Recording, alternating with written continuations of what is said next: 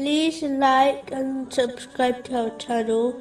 Leave your questions and feedback in the comments section. Enjoy the video. Umar ibn Abi Salama, may Allah be pleased with him, said, I was a boy under the care of Allah's Messenger, peace and her blessings be upon him. And my hand used to go around the food dish. So Allah's Messenger, peace and blessings be upon him, said to me, O boy, mention the name of Allah, eat with your right hand, and eat from the plate which is nearest to you. Since then, this has been my manner of eating. This narration is found in Sahih Bukhari number 5376. The lessons to learn from this narration include 1.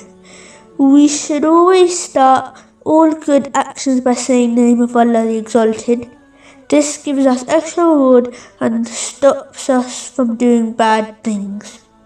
How can we say the name of Allah the Exalted and then do something bad? 2.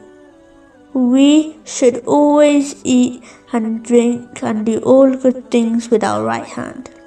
3. When we sit down to eat, we should eat the food in front of us first, then ask for more if we're still hungry in a nice and respectful way. 4. We should share food with others, whether the person is rich or poor. Allah, the Exalted, gets happy when we do this.